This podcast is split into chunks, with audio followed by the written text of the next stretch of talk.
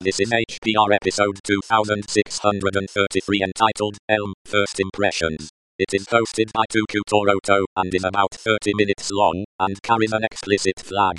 The summary is My first impressions on Elm programming language. This episode of HPR is brought to you by archive.org. Support universal access to all knowledge by heading over to archive.org forward slash donate.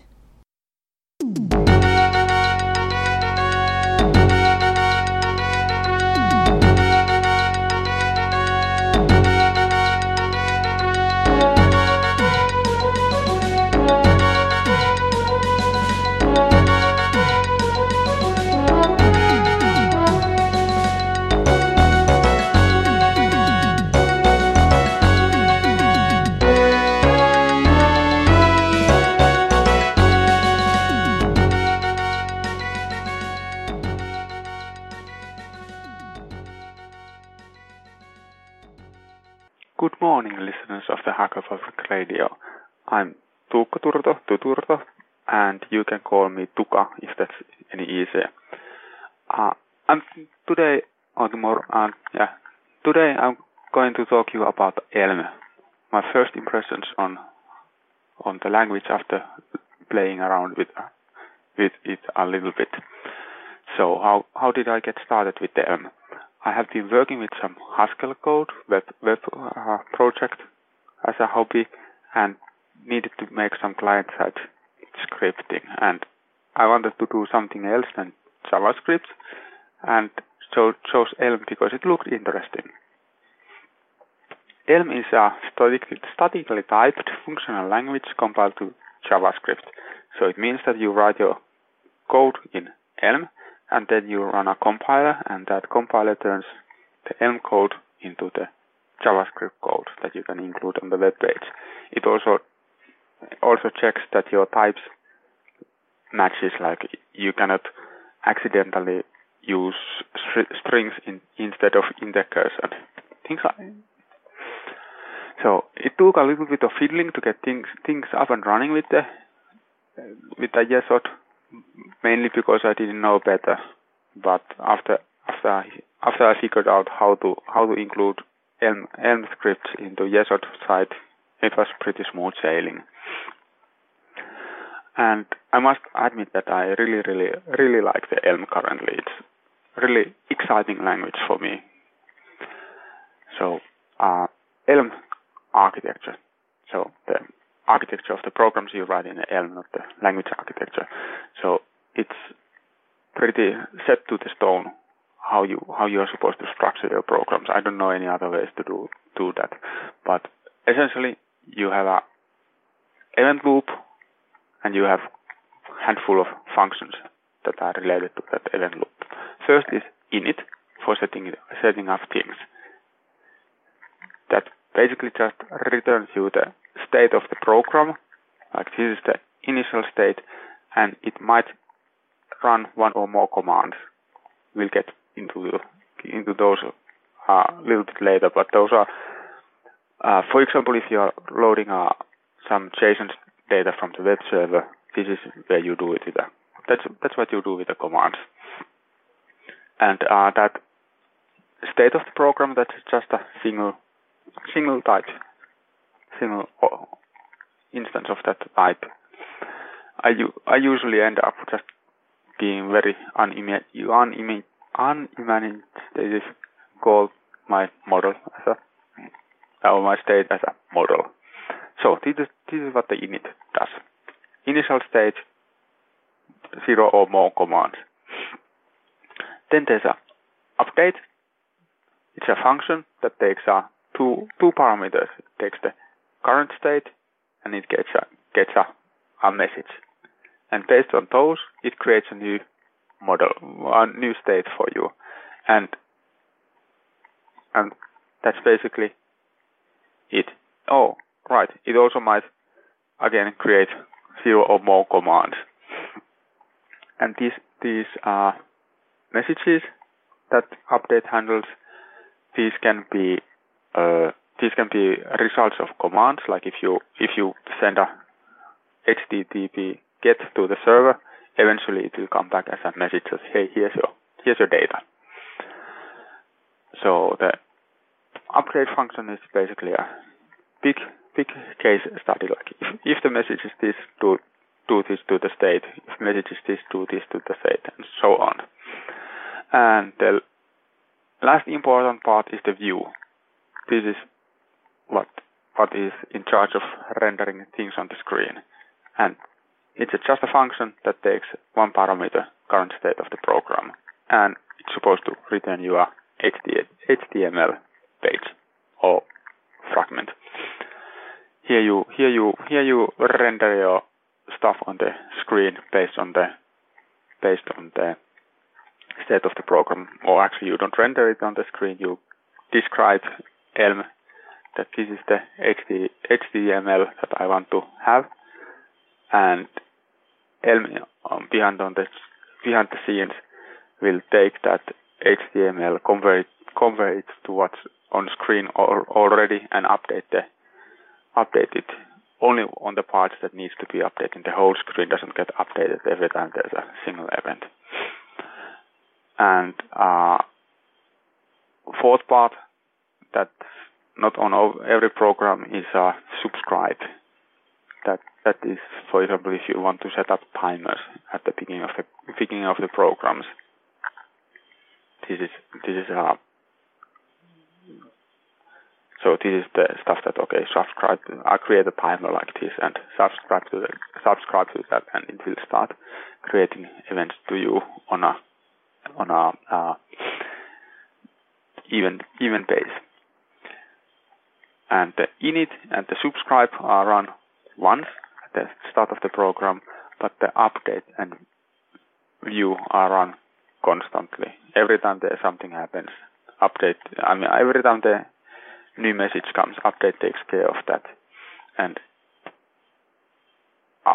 every time update has run, Elm architecture will take care, care will take care of that the view will be run and it will display the, your stuff on the screen. So it's really, it's uh, the thing that I like about this is that it's so well organized. There's no accidentally updating the screen while you are modifying the state of the program and you cannot modify state of the program when you're updating the screen. Everything is put put neatly in the boxes, and those boxes are labeled. So when you de- de- uh, define those four functions, you can construct a Elm program. There's a I don't remember what that function is called, but it's in every tutorial.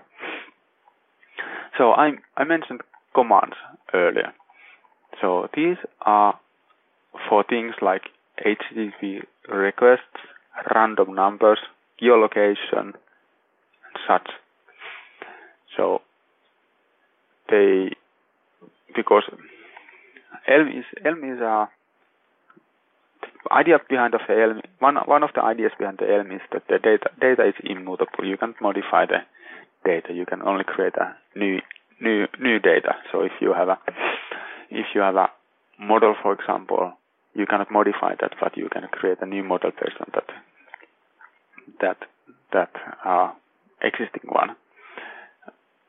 Same thing with the sort of same thing with the cannot accidentally somewhere in the program do something that has a effect on the, for example, it doesn't accidentally trigger HTTP request.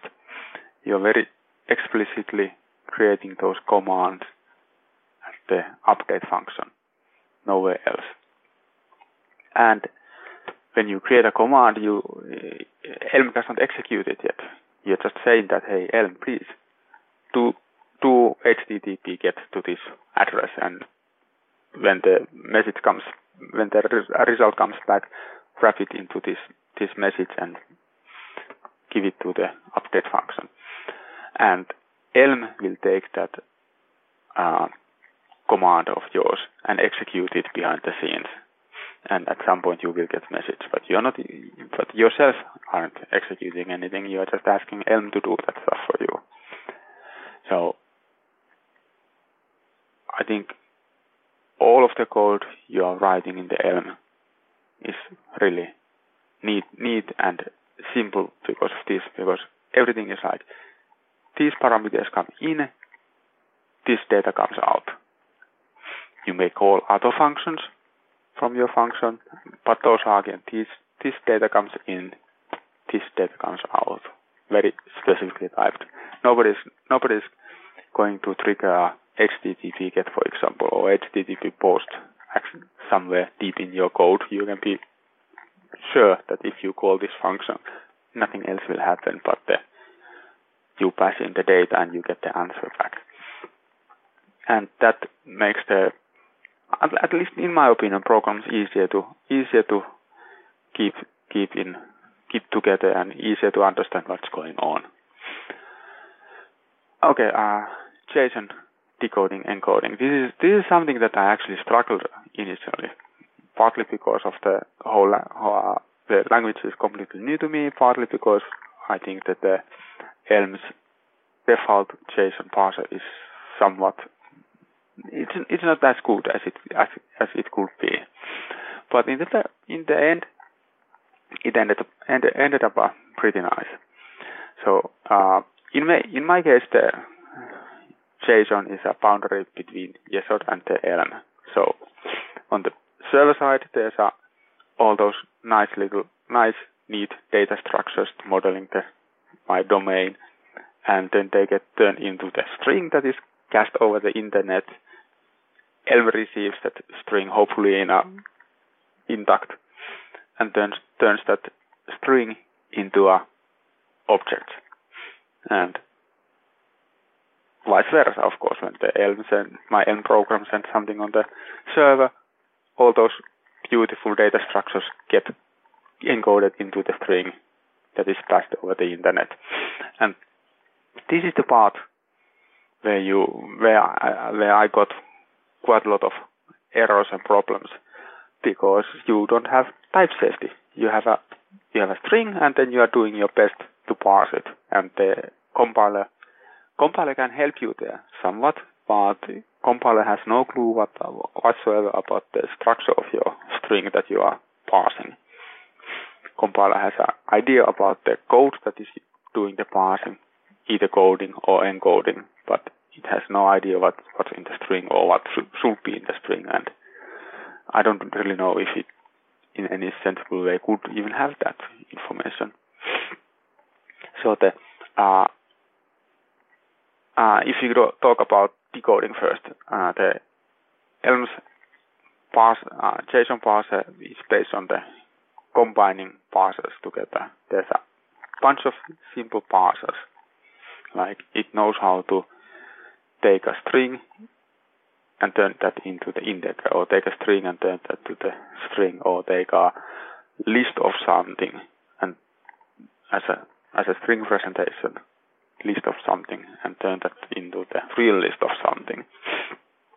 And those are somebody said that they are like Legos. They have a really the the those tiny parsers have a same interface. Everybody everybody has the same interface, and you can combine them together. So if you are if you are uh, parsing an object, you are just saying that create me an object of this type, and fetch from the JSON this field named this and pass it with this parser, and then you fetch this field a field named like this and pass it with this parser, and the whole thing wraps it as a uh. Uh, Elm talks about encoders, so the whole thing gets into the encoder, and that encoder you can throw into a new uh, sorry, decoder, of course. And that decoder you can use, it has the exact same interface as that humble take string return int. Now you have a decoder that take, take a JSON string and return your object. And then if you want to, if you want to uh, decode bunch, bunch of, uh, you have a list of these in your JSON.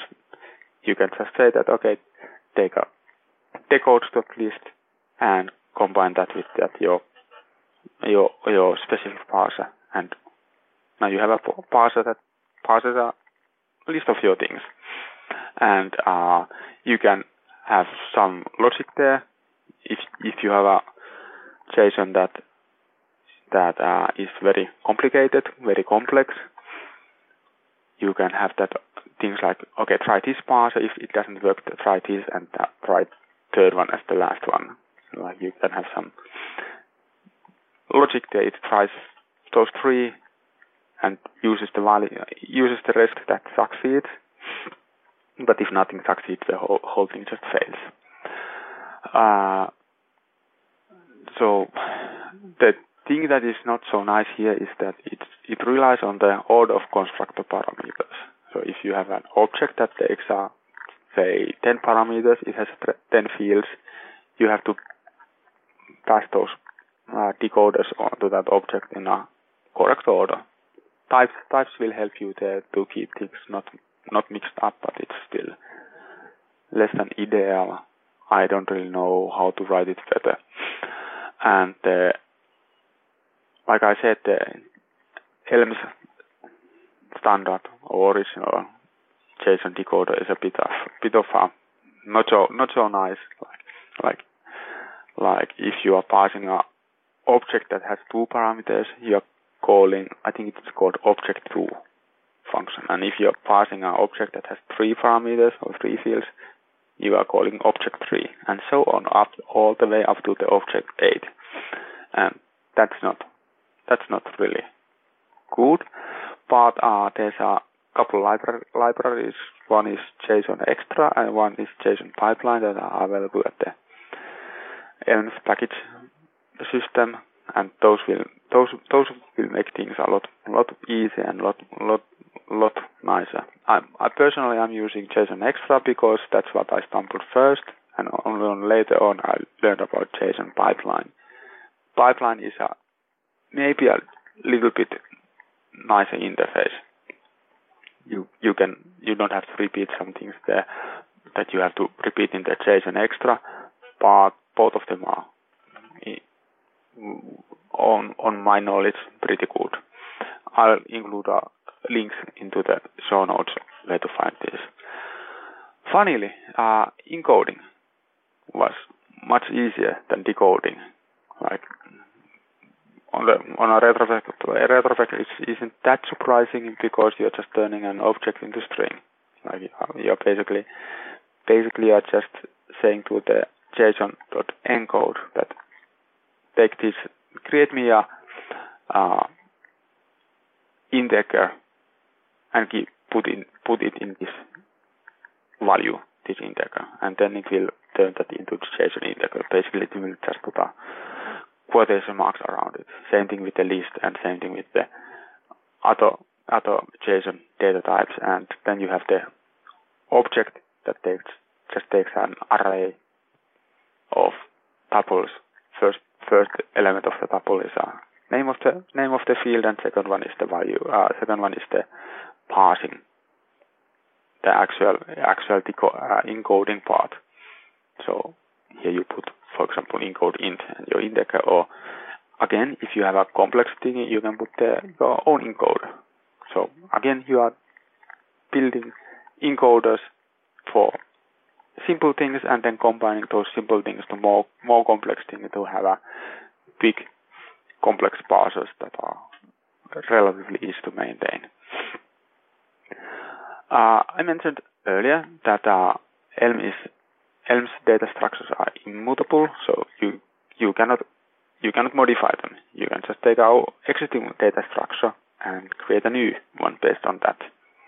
So uh, with the numbers, it's easy. Like you are you are given one, and you want to add something to that, you just say one plus you you you uh, object plus one, and you get two. But if you have a if you have a hash tables or dictionaries or associative arrays, whatever, whatever you want to call them, that are basically just a key value pairs that you have a key and then you have a value. And if you want to uh, work with those, then things can get a bit, bit more complicated. Reading is easy because if you are if you have an object called ship, and then you have and you know that that's a that's a record Elm uses the record here.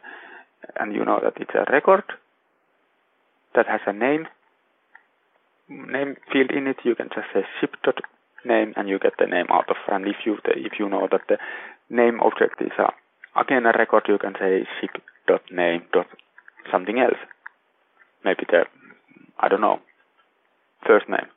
That that doesn't really make sense in the case of ship, but you you get the idea. So reading is easy, but if you want to modify things, then then uh, not modify but create new ones, then then it might get a bit trickier with the records. The Elm has that thingy that you can create a new record and replace values inside of that. Uh, I mean, you can create a new record based on the old one and replace some of the values. That is easy to do, do on the Elm. No, no problems there. But if you have a nested record structure and you want to, let's think you you have a, for example, you have a ship record and inside of the ship record you have a what uh, engine record and inside of the engine record you have a crankshaft record and there you have some value that you want to change. For example, how fast it's spinning. I don't know. And normally to change that you would have to you would have to take that crankshaft record, replace the value of it. The that specific value that you want. Now, now you have a new new crankshaft record and then you want to stuff that into the engine. So you need to construct a new engine record and replace the your crankshaft there with the, that new value that you created.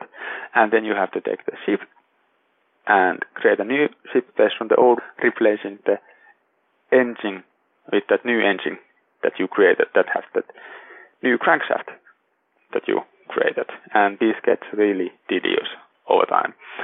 But Elm has sort of kind of lenses. They are setters rather. Lenses come, I think, I first encountered those on the Haskell side. Mm-hmm. On the Elm side, they are quite a bit easier, simple, because reading is reading of the things is so easy. But and truth to be told, I never really got the lenses working that well on the Haskell side, but that's that's not here or there.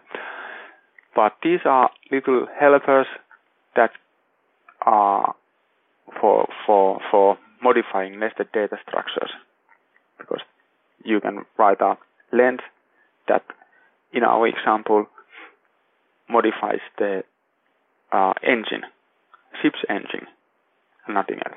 And then you can write a lens that modifies uh, engine's crankshaft. And then you can write a lens that modifies crankshafts, whatever value, that rotation speed, for example. And these these uh, descriptions are just one lines. They are not they are not complicated. They are they are just one lines. And these lenses you can then chain together to make a you can make a more com- more uh, complex lens and give it to a name, or you can just combine them when you need them without giving them to name. And then you can just take your take your ship and say that on this ship run this lens and stuff change the value to this and it will automatically destructure your whole ship engine crankshaft thingy set that value on the crankshaft, assemble it together to a new to a new engine.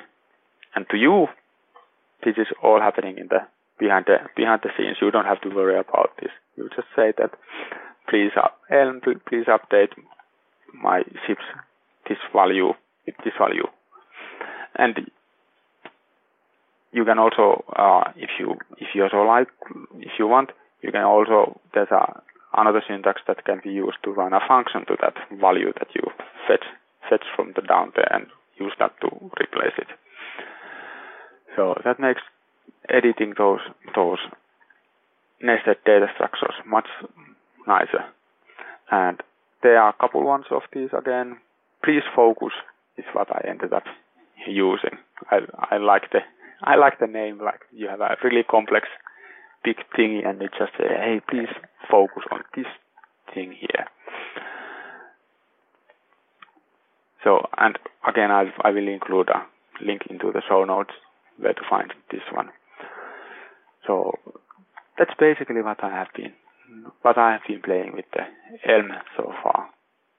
I have been, I, I'm, I, um, I have been building a little spaceship designer just for fun, like where you can just pick what kind of chassis you have and then you start putting on the various components like bridge and sensors and motors and such and then the then the program keep, has some rules that you, certain that you don't exceed the maximum weight and you have all the needed parts and stuff like that.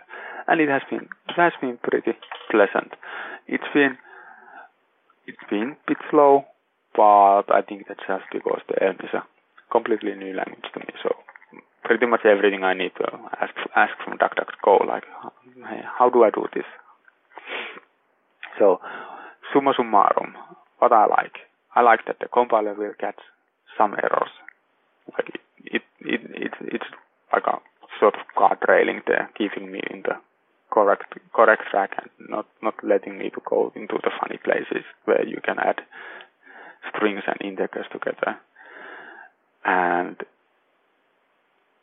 I think that it might be easier if you have a big project for new new people come in if you have a statically typed language like Elm because it will it, the compiler will say that this place accept accept this kind of input and this this place combines with some some other stuff like this. It's like a sort of like a Legos very specifically designed interfaces.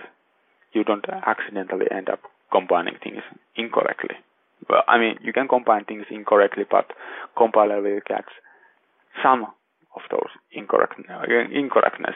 Not all compiling Elm program is valid Elm uh, is is not a bug-free Elm program, but every compiling Elm program probably is much. Uh, I don't know. I just like I just like in this case that there's a there's a compiler to help me to keep things on track. Which is funny because I, on the, on the other hand, I really love how you can work on a dynamic, dynamically typed languages like some Lisps and Python. They they they're also real nice. So maybe I just like pretty much every language, but for for different reasons. I don't know. Uh, JSON parser parsing, encoding and decoding after the initial hurdles is pretty pretty nice. Like you get you get your magical strings coming from the internet turned into a data structures in a way that hopefully catches some some some errors. And on the other hand, you can take your take your beautiful data structures and create create a string and send that to the internet with some some confidence. Uh, document, documentation on the Elm is good. There's a, the official, official site has nice amount of examples and the package repository seems to have decent documentation on at least on the packages that I ended up using. Uh, what I miss sometimes some, sometimes there's uh, some cases where I wish that I where I wish that the Elm would have type classes. This is a feature from the Haskell side, but you you can usually work around that, and it's not that big thing. And back, I mean, it's not that big deal that they aren't there. They are they are huge thing to implement. I think that's because the, I think that's why they aren't in the Elm. I I found some discussions online where, where they're talking about implementing those and sort of kind of saying that we look we look into this, but nothing has surfaced and it's it's not it's nothing big. It's just something that I miss sometimes. And what I what I really should learn is to how to debug properly and how to do testing of the Elm programs properly. And I don't really know anything about that. I know that there's a bunch of te- testing libraries out there, but I just haven't had time to look into those and, and experiment with those.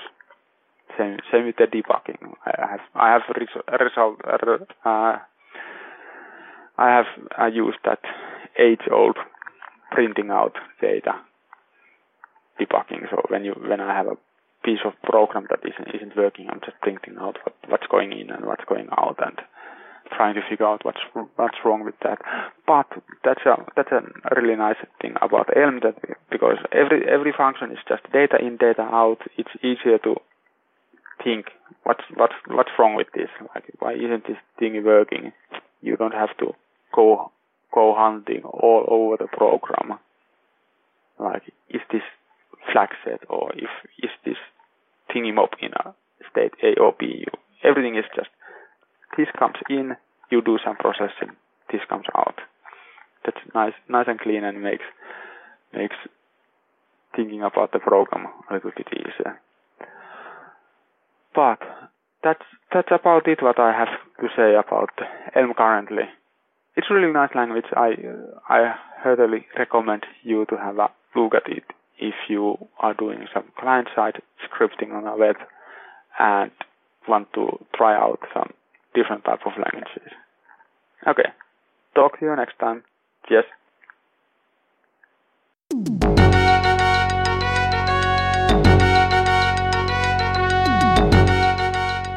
You've been listening to Hacker Public Radio at hackerpublicradio.org. We are a community podcast network that releases shows every weekday, Monday through Friday.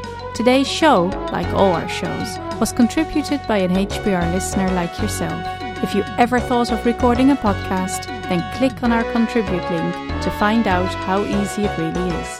Hacker Public Radio was founded by the Digital Dog Pound and the Infonomicon Computer Club and is part of the binary revolution at binrev.com. If you have comments on today's show, please email the host directly, leave a comment on the website, or record a follow up episode yourself. Unless otherwise stated, today's show is released under a Creative Commons Attribution Share Alike 3.0 license.